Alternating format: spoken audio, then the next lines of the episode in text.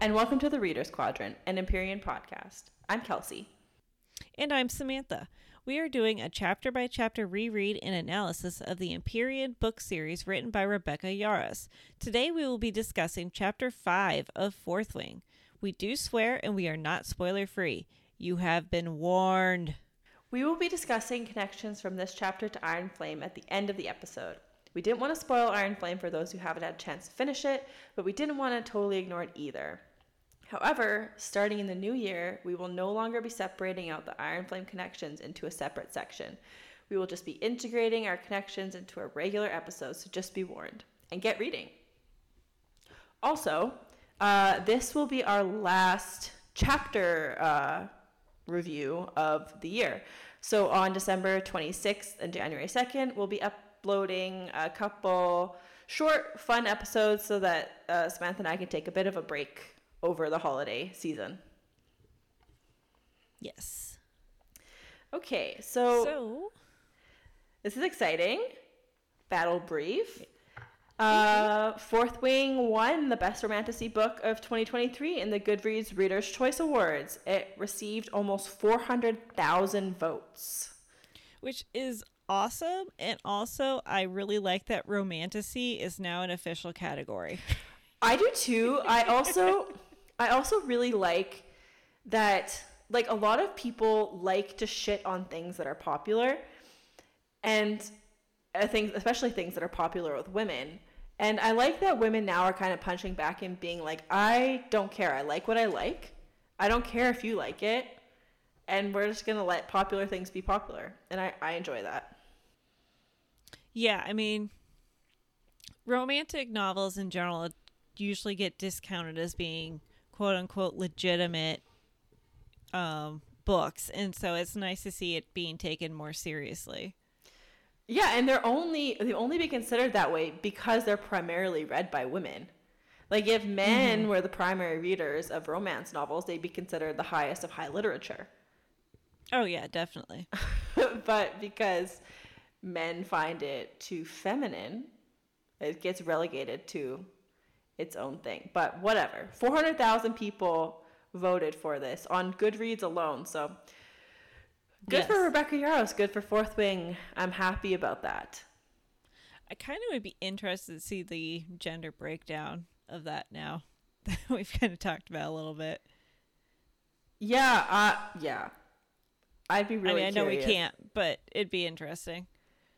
Anyways, the second note that we have in our battle brief today is Barnes & Noble has a gift card with Fourth Wing graphics on them. Rebecca Yarros posted about this in her Instagram story, and they look super cool. So if you have a book lover in your life, that could be a great gift. Yes, and we're working on tracking down a visual of it so we could share it with you all, because since it's stories, it's gone now. Yeah, I'm hoping that wasn't just like a fever dream of mine and I actually saw that. we're working on it. Rebecca, for those who don't know, there is a Facebook group called Rebecca Yarros's Fly Girls, which is an official Facebook group run by Rebecca herself and members of her team. So I have posted in there hoping that one of them will share a copy of the picture of it. So we'll see. Yeah, it was pretty much just a gift card with like the Fourth Wing logo, like the logo that's on the front first book. Okay. So it was gold. It looked nice. I mean, that would still be really cool. I'd want one. Yeah. It would be one of those ones that you'd spend and then you'd want to keep still afterwards, even though there would be nothing left on it. Yeah. Do they let you do that? Oh, yeah. I have a bunch of $0 gift cards usually sitting just around in a drawer somewhere at home. Oh, I didn't know they let you do that. Okay, that's cool. Maybe that's a Canadian thing. I hope not. Okay, so we have hit 1,850 listens on the podcast. Yay! So thanks to everyone for listening. We really appreciate you all. Please continue to listen and share with your friends who you think might like us. Every listen we get puts a smile on our faces, so thank you so much. It really does, honestly. Like, I think we said last time, half of our chat to each other is just listener updates. It's true. Like, we hit this number. I know. I'm so excited. I can't wait to see us hit 2,000. It's going to be amazing. We'll have to do something special. Yeah, we'll probably hit it over the holidays.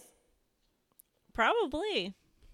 And if so, thank you. And we will celebrate with you in Discord because we won't be recording. So Join Discord. It's fun.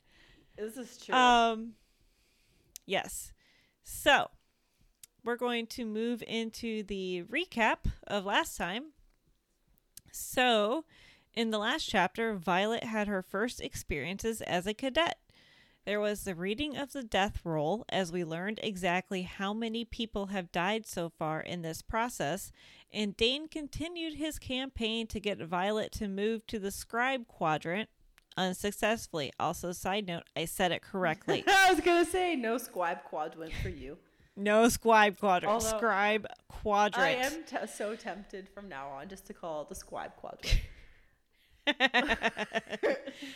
I feel like it should be like ducks and like Daffy Duck or Donald Duck or something.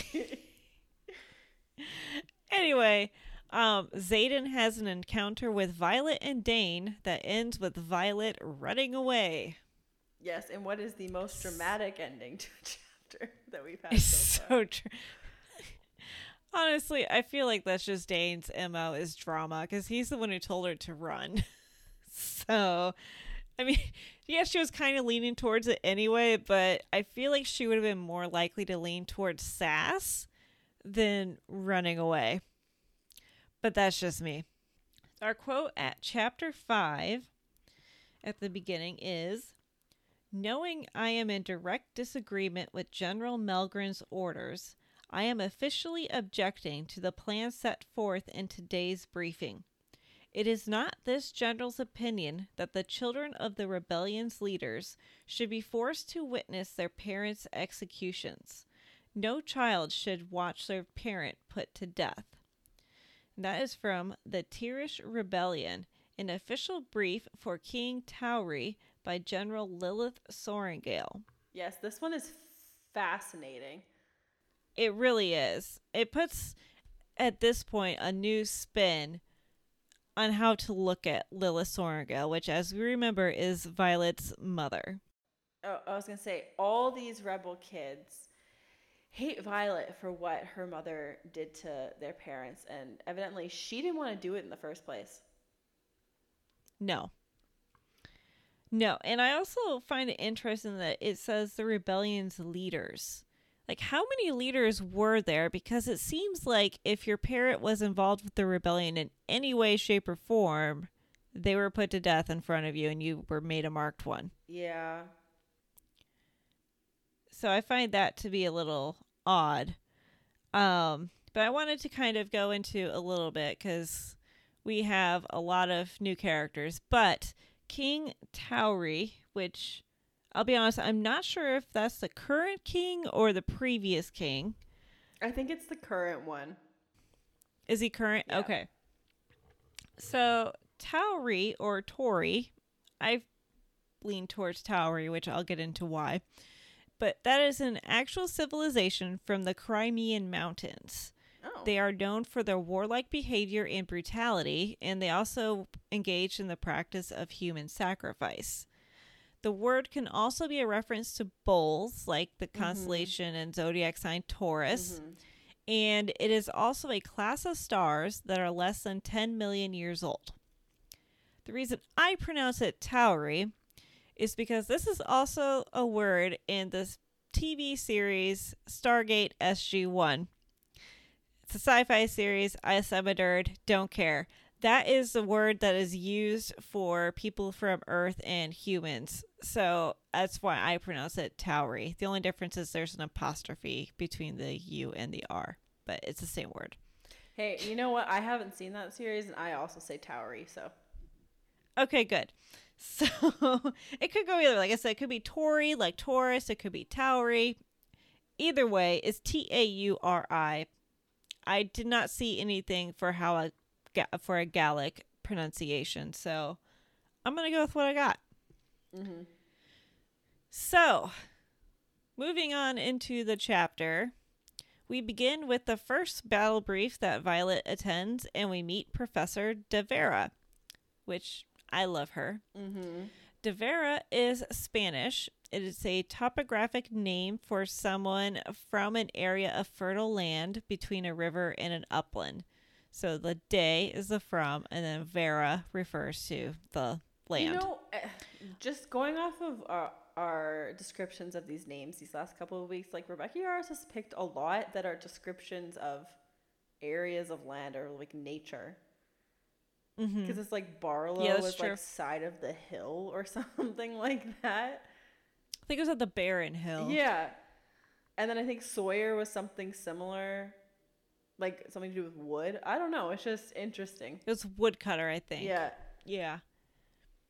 Yeah, and also she chooses names from a variety of different nationalities when it comes to the humans. Like the dragons are all pretty Gallic. However, with everyone else, it's like kind of all over the place. Which makes sense because say you're viewing Navarre kind of as like Europe, like a continent, right? Mm-hmm. And each of the provinces is kind of a country. So each region would have their own language and dialect, so it makes sense that they don't all sound the same because we know how important language is in this world. Mm-hmm. Yeah, that's true. So,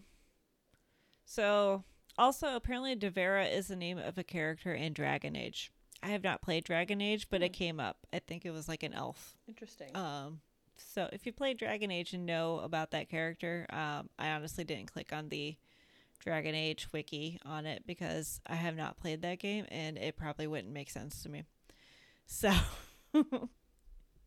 Captain Professor De Vera, side note, the reason I say Captain Professor, when I was in high school, we had a substitute teacher who we learned was also a major in the military. So we called him Major Mr. Munson because we didn't know if we should call him Major or Mr. And he said he didn't care. So that's how I'm going to do that with these professors. That's hilarious. So, yeah, he was a great guy. Love him. His family actually has a stand at the farmer's market, but that's another thing. But just, not one of the stands that you spend all your money at? No. So this was in the farmer's market in my hometown. Oh, okay. Which that box was a Christmas present, just saying. Just for my dad because he's hard to buy for, but he likes spicy things, so he's not listening, it's fine. Captain Professor De Vera is described as having short bright purple hair and a matching bright purple flame section patch on her shoulder. She has deep brown skin with eyebrows several shades darker, and carries a long sword on her back. And I also just kind of want to note at this point, like we're only in chapter 5, and there have been so many people of color in this book. Mm-hmm. And I feel, at least the books that I read, like most characters are portrayed as being white. I don't know, maybe that's just my mind's eye because I am white, but I feel like most characters are white. So it's kind of nice to see a lot of variety of in the characters. Well, I also think too, because you and I are both white women, that when there is not a detailed description of a character, I think you automatically picture someone looking similar to you. So it's nice to have these like straight up descriptions being like, yes, this is a diverse world and it's reflecting like the real world. I do have a question for you though. And this might be more about my ignorance of how the military works. In a regular, everyday military setting, are you allowed to have colored hair? Like pink, purple? I don't think so. Because I think they want... I think that's part of the difference between like here and the infantry. So I think in the infantry, it definitely would not be allowed because they want uniformity. And I think in real time life, military is a similar thing. They want uniformity. Whereas with the Dragon Riders, they're kind of more of a, I don't care as long as you're wearing black. Yeah, I was just curious because I was like, I don't know anything about the actual military, but I don't think I've ever seen anyone in uniform with like an unnatural hair color. Yeah. Also, I totally missed that she had purple hair, like, both times I've read this book. Yeah, that's wild. Although I picture it more of, like, does it say, like, bright purple? Because I picture it in my mind as, like, a deep purple. No, it's bright because it says, I literally just read it. It says that a bright purple flame section patch on her shoulder, matching her short hair perfectly. Darn. I pictured like a royal purple. So they are both bright purple. Okay. So Battle Brief is the second class of the day after history and is the only class held in a giant rotunda at the end of the academic hall, because it's one of two rooms apparently that can hold every single person in the writer's quadrant. So it's there because every single person has to attend, as Dane so thoughtfully told us in the last chapter. Violet describes Professor De Vera as not the joking kind, which I find to be a kind of funny contrast because she has bright purple hair. What professor would Dane describe as the joking kind? No, Violet says that. Oh, okay.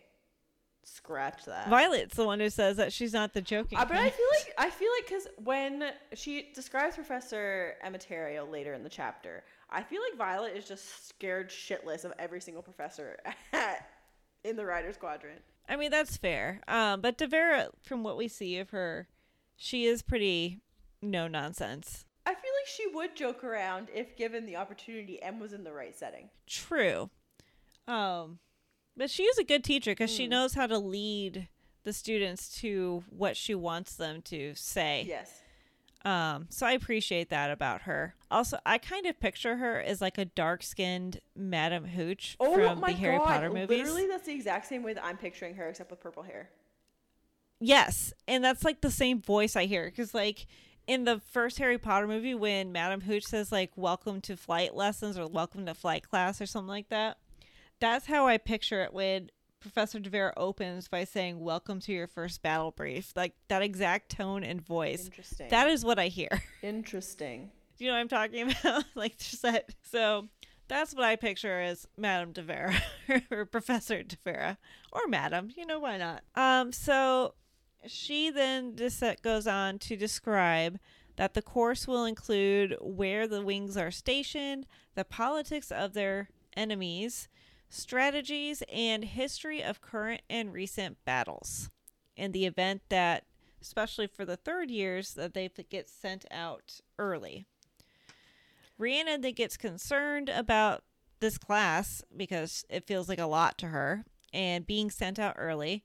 However, Violet makes sure to tell her that only third years get sent out, and even then it's only to Midland posts, so like interior posts.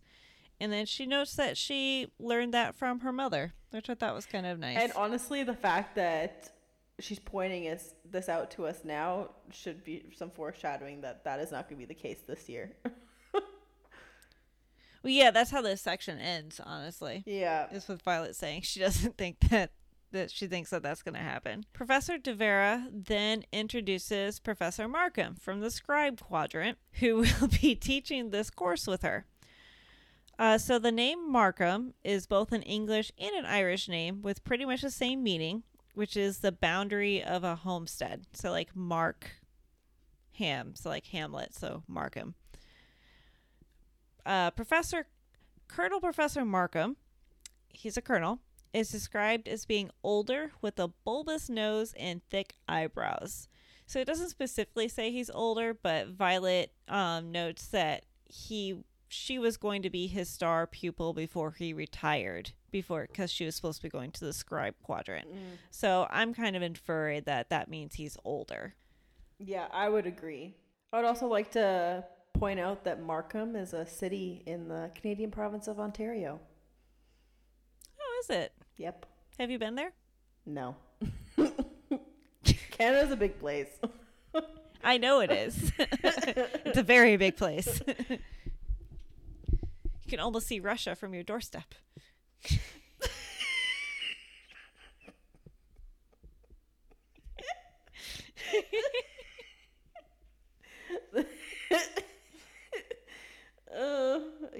actually. I can see Vladimir. He's actually waving to me in my backyard right now. Is he really?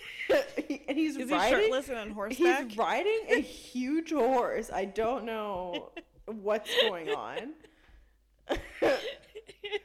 I think he's painted the flag of Russia across his face like he's at a sports game.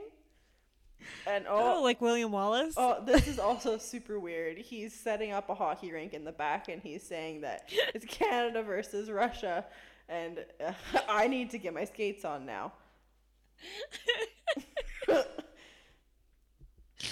Oh my God! Please leave that in. All right. So, Professor Markham, he decides to give him this little intro about himself and the scribes, and he says that it is the duty of the scribes not only to study and master the past, but to relay and record the present, and emphasizes the need for accuracy and reliable, complete information. LOL. Which is hilarious in hindsight. LOL. Like, I think you forgot a bit there, bud. You know, like, the Venom, you know, the people with the red eyes and whatnot. Yeah. Just a little bit. So we then move into the course, and Professor De Vera tells everyone else to let the first years go first, because she wants to kind of hear what they have to say and kind of focus on them a little bit. And she informs everybody that there was a battle with the Eastern Wing with some Braevick, that's how I'm going to pronounce it, Braevick griffins and riders in a village called Shakir, which, wouldn't they be flyers and not riders? But she calls them riders, so I'm going to call that. I don't know that they care enough to know the difference at this point.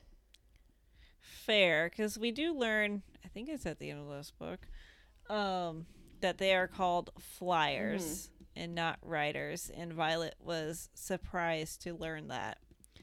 It also could just be a bit of, I don't want to say arrogance, but just maybe like that kind of assumptions, because since they call themselves riders, then they must call themselves riders, because why would they be different? Yeah. It's so, like this thing, like, you know what they call American exceptionalism? Yes, like that, except rider exceptionalism. Exactly like that, which I'm sad that you were the one who thought of that and not me. Just want to point that out. Thank you, Canada. Yep.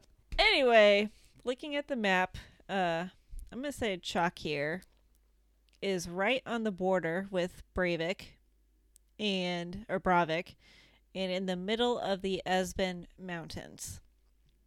So the meaning of the word Shakir is, it's of Arabic origin, and it means grateful, thankful, and the chosen one.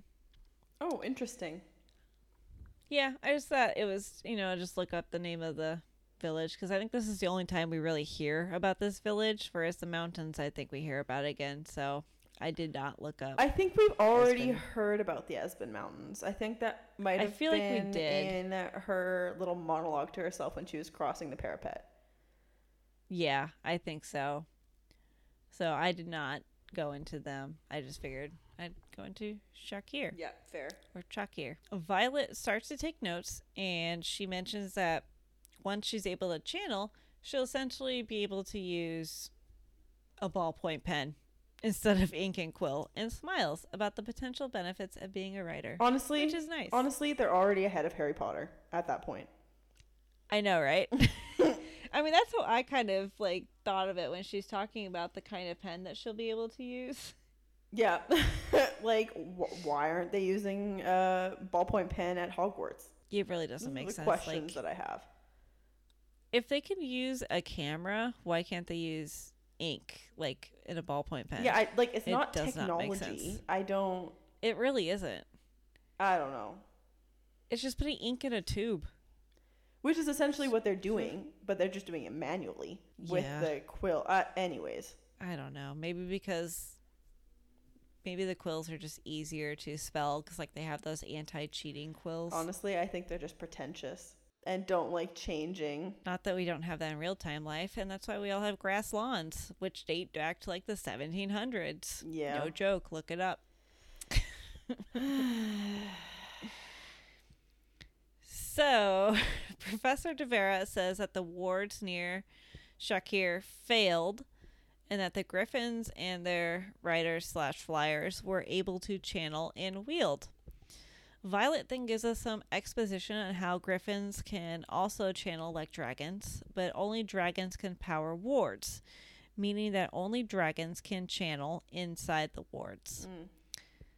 And then Violet shows her unreliability as a narrator, because she says that the raiding parties from Peromial would descend on them without the wars, and that, quote, those greedy assholes are never content with the resources they have. She knows what she knows. It's true. She knows what she's been told. Yeah. But, I mean, you, especially with almost every first-person book, you always have to keep an eye out for the unreliable narrator. And frankly, even third-person books.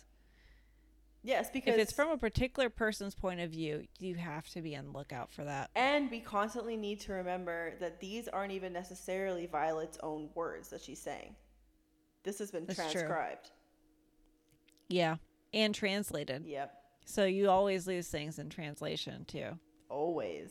Violet notices that the altitude that Shakir is at, and that Griffins would struggle there, since they can't handle higher altitudes like dragons can, because they are part lion and part eagle. Mm. Which honestly I have seen in a video game, and they're kind of, they look fearsome. Yeah. If you've ever seen a depiction of a griffin, they are fearsome looking. Mm-hmm. The funny thing is, in that video game, that particular griffin was named Fubar, which, if you know what that acronym stands for, is really funny. It's really funny. It's been many jokes about poor Fubar being named the way he is. So my question for you is, since we know that it was probably actually a venom attack, do you think it's likely that it was actually wyverns? I guess because there's no indication that they were looking for, like, weapons or anything at this place this time, was there? They said they were looking for something, but we don't know what. So it's possible that it was the flyers and they were looking for the weapons, but I think it's more likely that it was Venom. I was thinking maybe the wyverns, just because of the altitude. Like, I don't see them... I don't see the flyers and the griffins looking for weapons at higher altitudes, knowing that the griffins would struggle and that they most likely would not be able to wield. Yeah, what would be the point? So, I mean, I think we're both... That's why I thought maybe it was the wyverns taking the venom up there, because mm-hmm. It's a very high elevation within the mountains, so that would be even harder to walk. And then Violet says a sentence that honestly I found confusing, so maybe you have a different view on it. She says, there's a reason we've been able to fend off every major assault on our territory for the last 600 years, and we've successfully defended our land in this never-ending 400-year-long war. Wouldn't that be the same thing? Like, why is there a difference of 200 years? Does that mean they lost, like, some minor skirmishes in those 200 years? No, okay, wait a second. Doesn't that have to do with, the rebellion? Like, different rebellions, like, to unite the provinces or whatever? Wasn't that an X amount of years ago? Maybe. I don't know. Because she says every major assault on our territory for the last 600 years. Interesting. And then defended the land for the last 400 years. I don't know. I feel like I feel like we may be missing something obvious here. Listeners, if you know the answer to this, let us know, please. Yeah, please do. Because I can't reconcile that in my brain. Like, it seems like it should be a simple sentence, but I don't understand it. I'm sure there is an explanation. A cadet asks if this is the first time that the wards have faltered. And De Vera and Markham answer her, no, which makes the whole room go quiet. And then the cadet asks how often, and they refuse to answer her question. Which I'm like, then why did you tease them by telling them it's not the first time? Yeah, and I know this is probably also true in like real time life military where you only get to know what you get to know, but it's just frustrating. Yeah, I get that, but it's just, then why answer that it's not the first time? Why let them ask questions? Why not just tell them what you want them to know? That too. I guess allowing them to ask questions gives them some semblance that they are allowed to know things. Yeah, and I think it's to help them practice their creative thinking. Critical thinking. Yeah, that's fair. Which we lack in real-time life, too. So, I get it. We also find out that a dragon was injured and a writer died. You know, I don't think I remembered that when I read this again. I was like, oh, shit. So then we meet a whole bunch of people really quickly. So we're going to, and honestly, it's basically a bunch of people kind of arguing with each other. So you can look into that if you want, but the argument is pointless. It's like a few paragraphs. It's not important.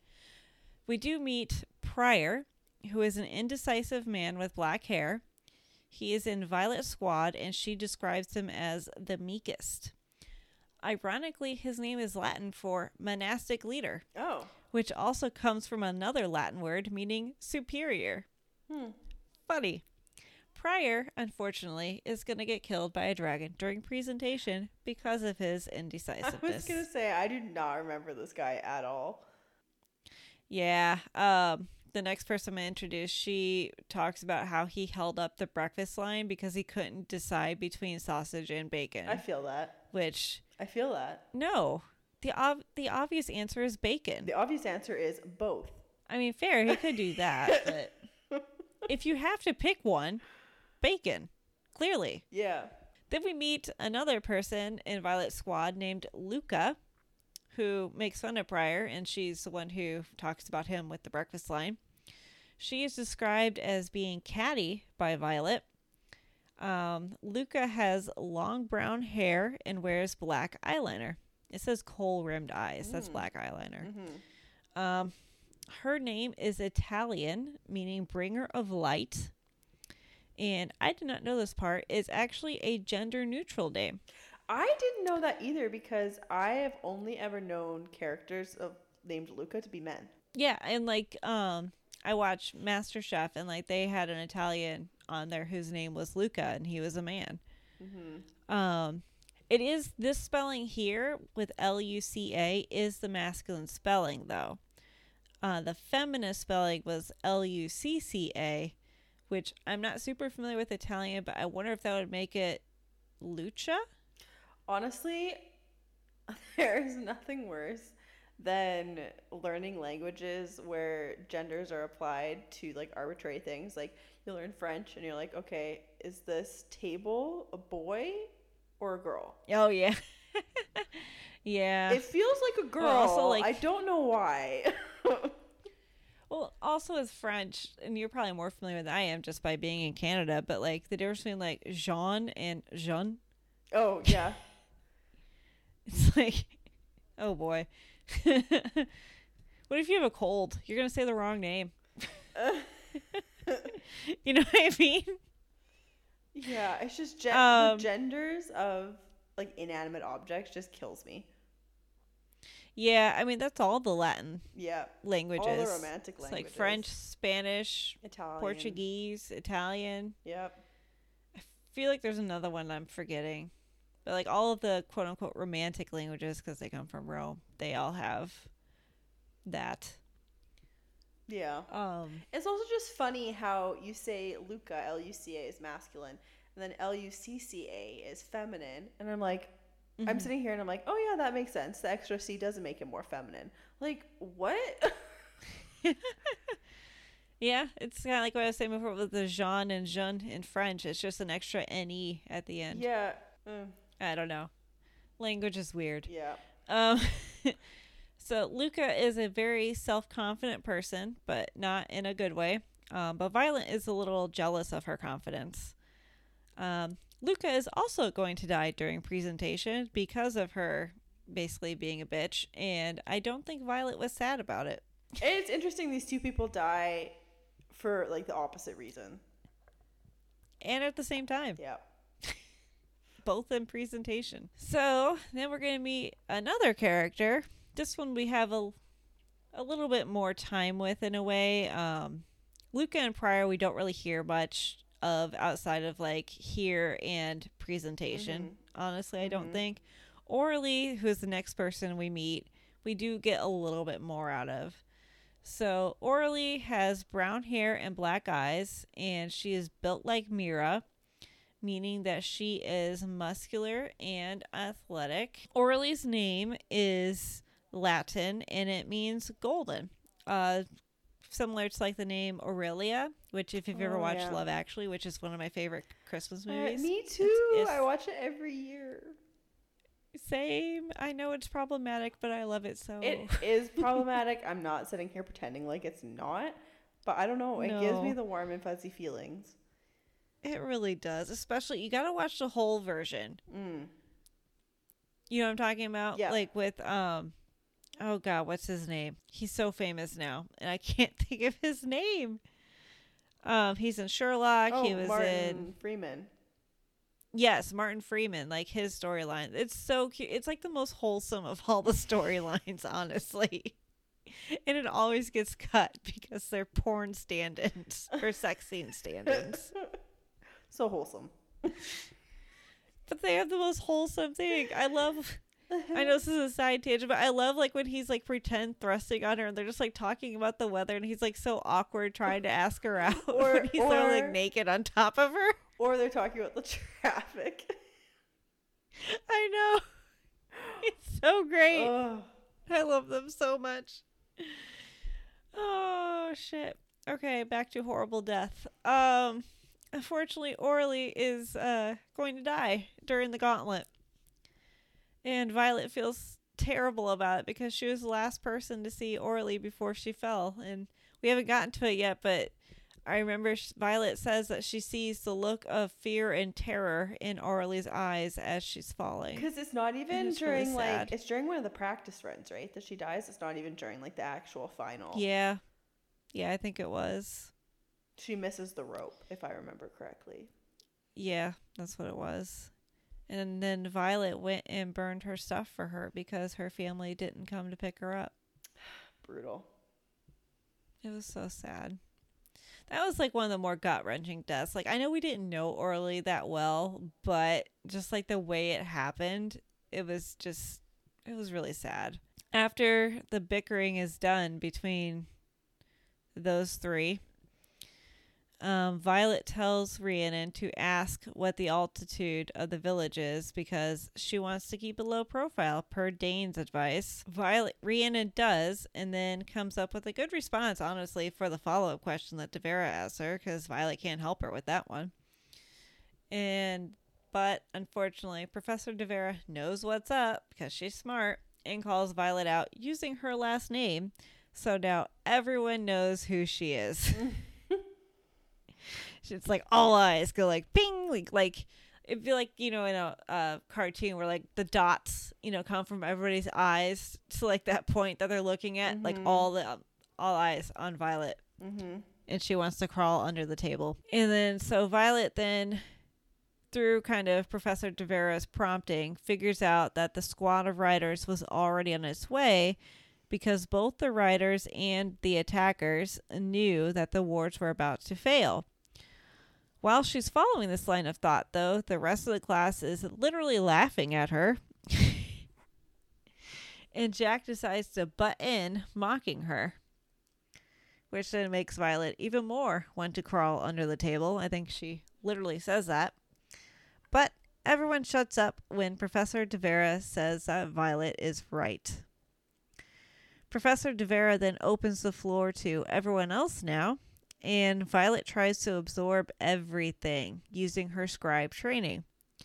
Then she hears Xaden ask a question, which causes the hairs on the back of her neck to rise. She always has a physical, visceral reaction to him. Mm-hmm. Like, she can't even see him. She just hears his voice, but she still is just like, oh. Yeah, I just imagine he has, like, such a deep voice. I think he does, too. I think that's described as being a deep voice somewhere. I don't remember if we... And yeah, it is, because she says a deep voice asked from the back of the lecture hall, so he does have a deep voice. Xaden correctly deduces that the attackers were looking for something, and Professor De Vera reveals that they don't know what they were looking for. She says that maybe we'll get another clue in another attack, and to look at the history if you want answers, but Battle Brief is for fluid solutions in the now to keep them alive. Violet then muses that it may be more than just third years called into duty this year. And she's not wrong. Okay, so now that we're done with Battle Brief, everyone is super impressed that Violet knew all the answers in history and in Battle Brief. This really just goes to show her scribe upbringing. She learned everything that her father wanted her to know. So, and she also tells the rest of the squad, like, squad like she offers up that I was in training to become a scribe. Like, I think I said this before, but like, that is something that I would be keeping a little closer to the vest.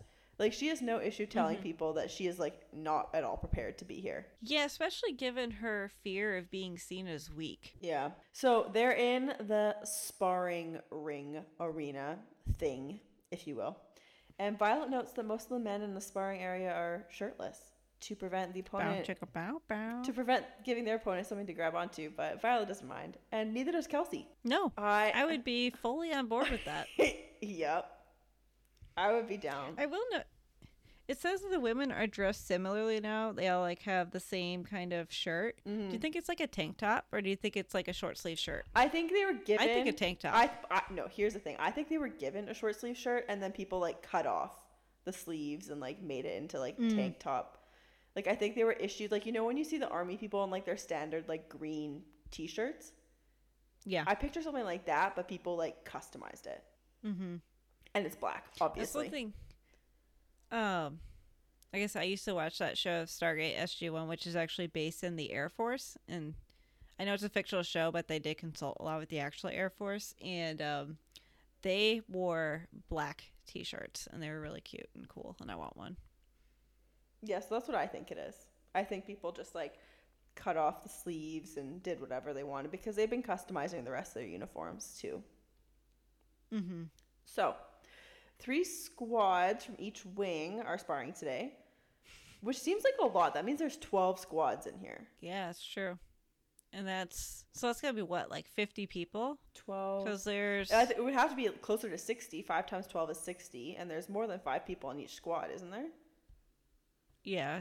And then you have squad leaders. Mm-hmm.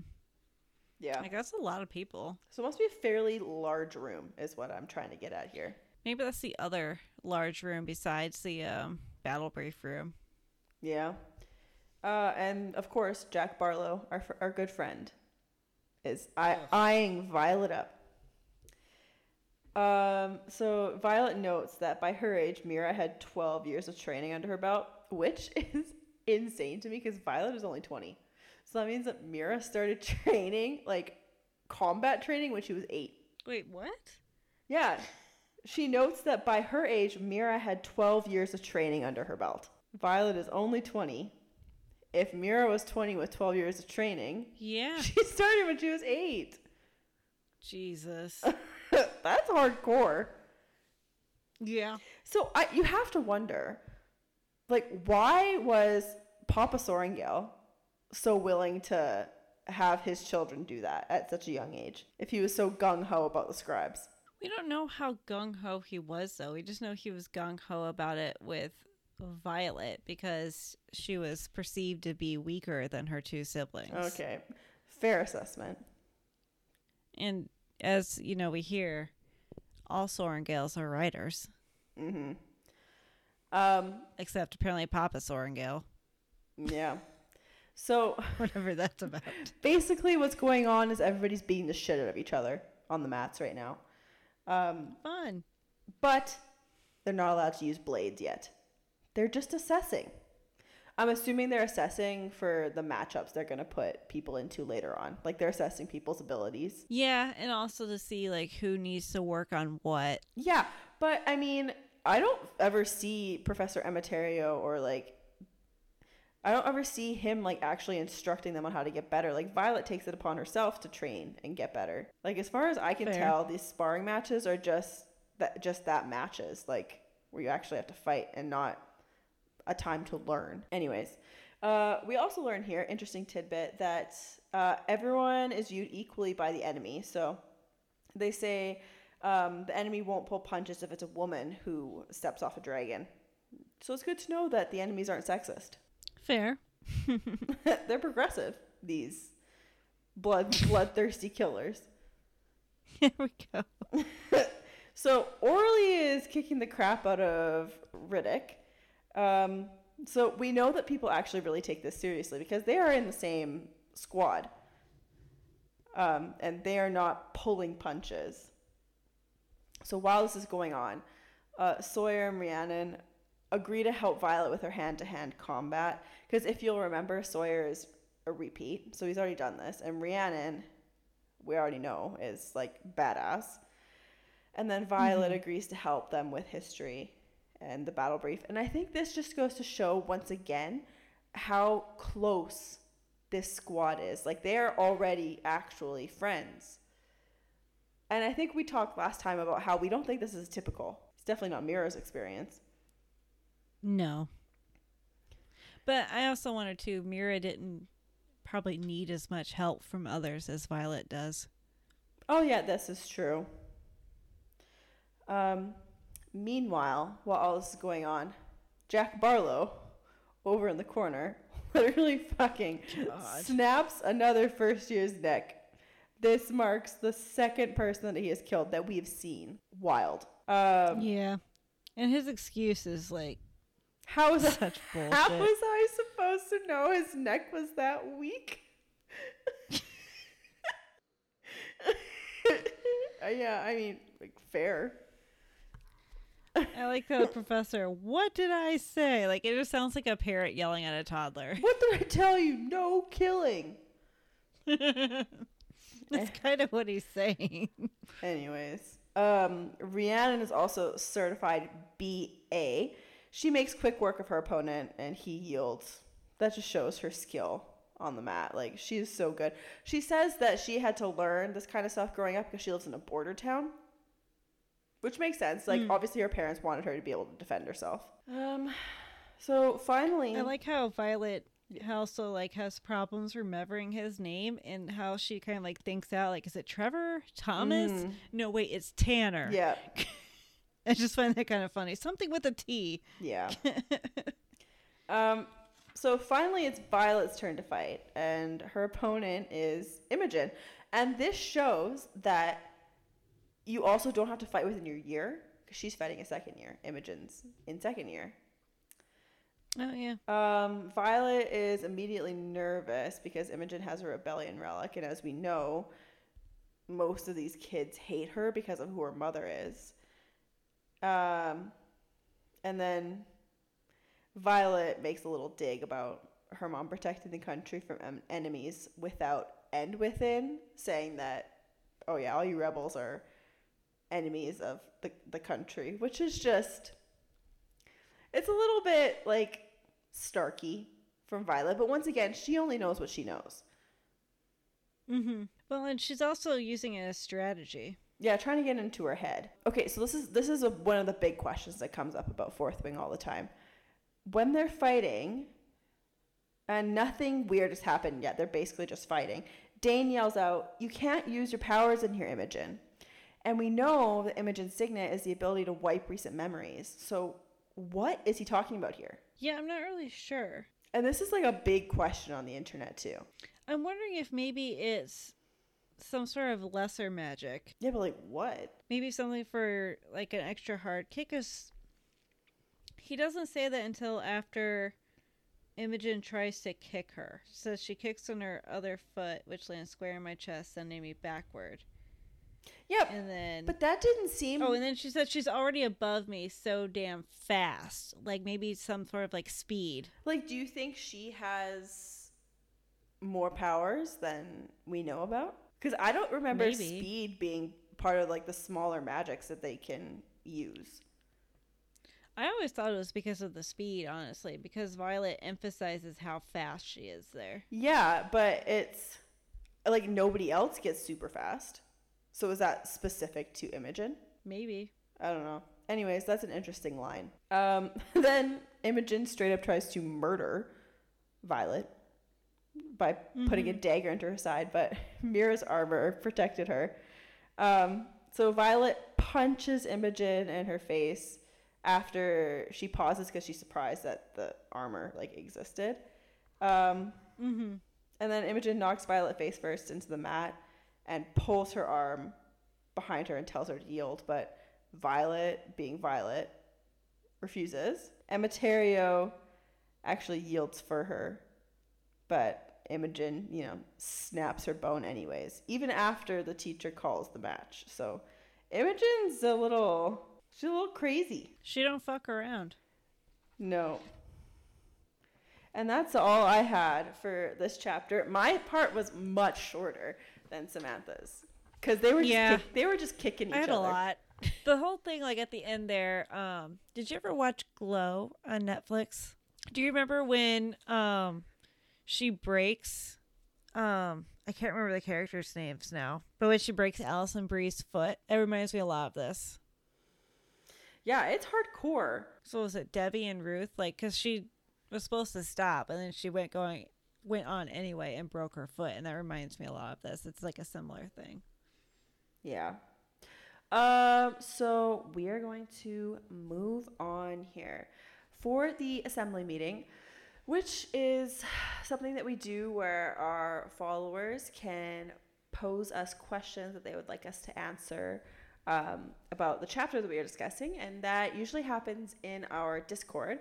So if you haven't joined our Discord, please do. It's a fun place to be. There's a link up to it in our Spotify and in our Instagram bio. If you have any questions, just let us know. This week we do have something to discuss from the assembly meeting, but it relates to Iron Flame, so we'll be chatting about that a little later on. But for right now, we're going to move into what Samantha and I have been up to for the last week. So for myself, I have been watching a lot of figure skating. The Grand Prix finals were on last week, so I watched that. I love me some figure skating.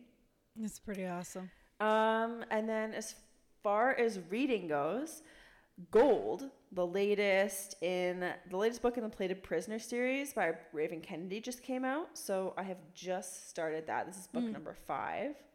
So I'm excited to get into that. And then, unfortunately, my little doggy, Gilbert, he's a cone boy right now. He's in the cone of shame. He's having some eye problems. So I've just been taking care of him. What have you been up to? So I'm caught up on the Holiday Baking Championship finally. Yeah, so it's still ongoing, but now I'm caught up to where the new episodes are. So I decided to start watching The West Wing again. Such a good choice. It's a really good show. It just sucks I'm starting in season 1, so I have to deal with Mandy. And I hate Mandy. She's the worst. I'm so glad they wrote her out, like, quietly. However, I did get to see Josh's, one of his favorite lines from me is when he says, "I drink from the keg of glory, Donna. Bring me the finest muffins and bagels in all the land." Jeez. It's pretty great. And then for reading, I am still working on Promised Land. Will you ever make it to the Promised Land? Yes. Well, part of the problem is, so my library has a bunch of different apps that they use. Like, they use Libby, they use Hoopla, and then they also were using one called Axis 360, which is the one that they had a Promised Land on for the ebook. So apparently that app was bought by Baker and Taylor, which, if you don't know who they are a very large publishing company. Okay. And so they migrated everything to their app, which is called Boundless. Boundless, in my experience, is a piece of shit. And I'm not the only one, apparently, because I tried looking up solutions. It has terrible ratings and reviews. You get like a spinning wheel of death. It won't download books. So, like, I wasn't able to use it like half the time to actually try to read my book. So it's been frustrating, but I finally was able to get it to let me download my book, which I don't usually like to do, especially that size on my phone. But I have to with this one because that app is shitty. So now I'm actually able to make progress, which, yay. So I'm up to like 36%, which frankly for that book is quite a ways. So it's like a 800 page book. Like, it's huge. It's hefty and like nonfiction. Yeah. So it's very time consuming. Once I get into it, I could get into it. I really do enjoy reading it. I've learned some stuff. Like, I didn't know that the filibuster exists basically because of Aaron Burr. Sir. Which, side note, Obama has a funny quip where he says that it was part of Aaron Burr's history of not thinking things through fully, which I thought was really funny. So... so I'm making progress on that. And then outside of that, we had a fundraiser for our cat cafe this past Sunday night, and it went pretty well, actually.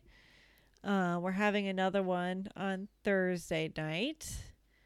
So we're working on that because we need money to do things with it, and we don't have income into it right now because things are still getting set up. And then to that end, I actually have got a new job.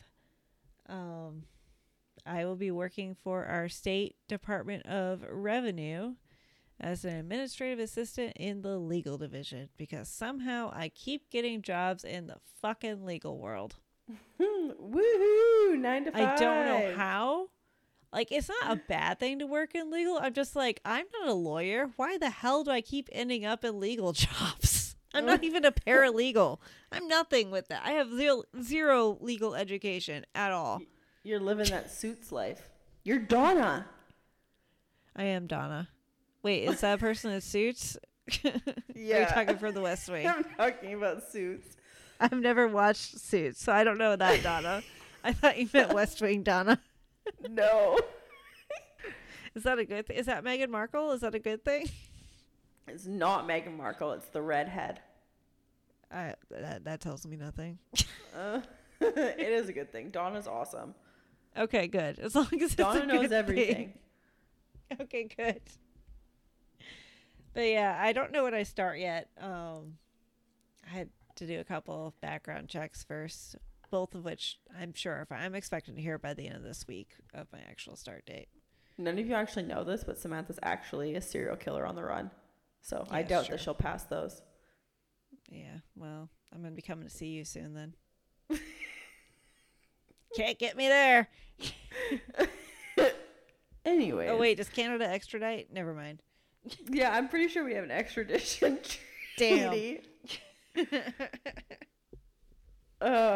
Anyways, we will be discussing Iron Flame Connections shortly, but first be sure to subscribe, rate, and review our podcast wherever you're listening to us. You can find our Instagram at Readers Quadrant Podcast, and you can email us at readersquadpod@gmail.com. Be sure to join our Discord, like we discussed earlier. A link will be posted on our Instagram. Warning, warning, warning. We will now be discussing any connections from this chapter to Iron Flame. If you have not yet read Iron Flame, this is your last chance to stop listening and come back next week.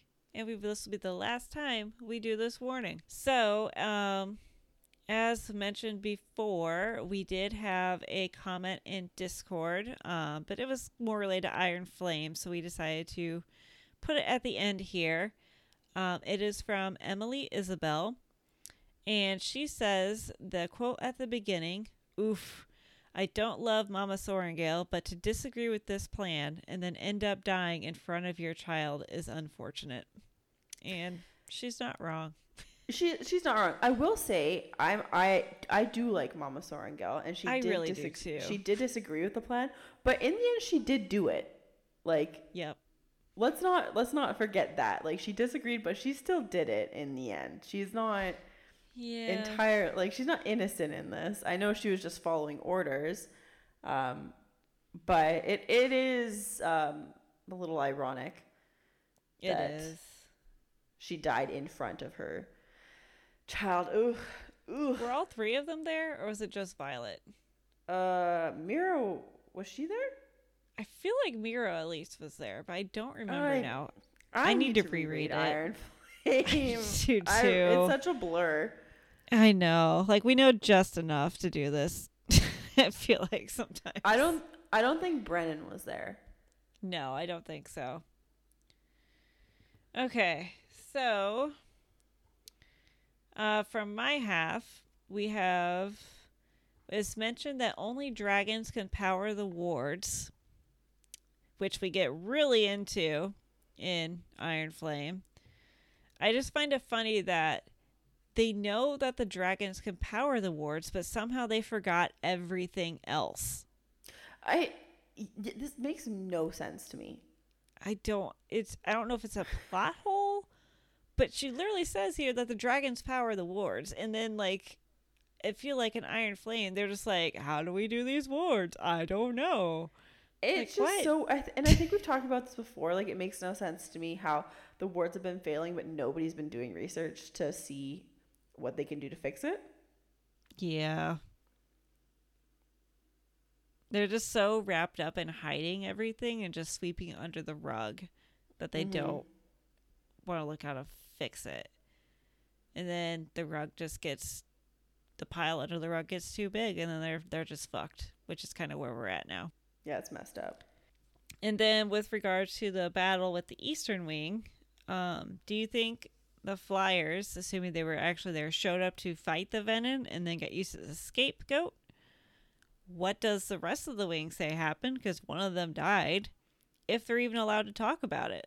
We know that people exist in the Riders.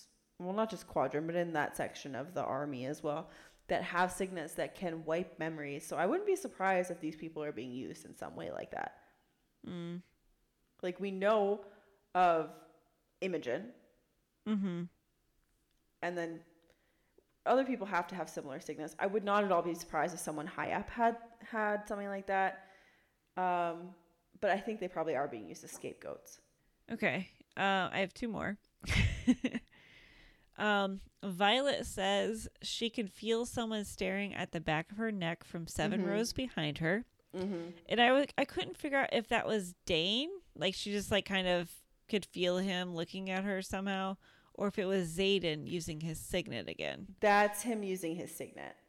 Okay, because she talks about Dane, like, right there as well. So that's why I wasn't sure, like, the way she phrased it.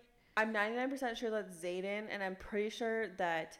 I know that because Rebecca Yarros mentioned this moment specifically in her interview with Variety. Got it. And then my last thing was, it's kind of more hopefully our communal memory. We know that the Venom were probably looking for whatever it was they were looking for in Resin at the end of this book. Did we ever find out what that was? I don't remember if we said what it was in Iron Flame. I honestly don't remember.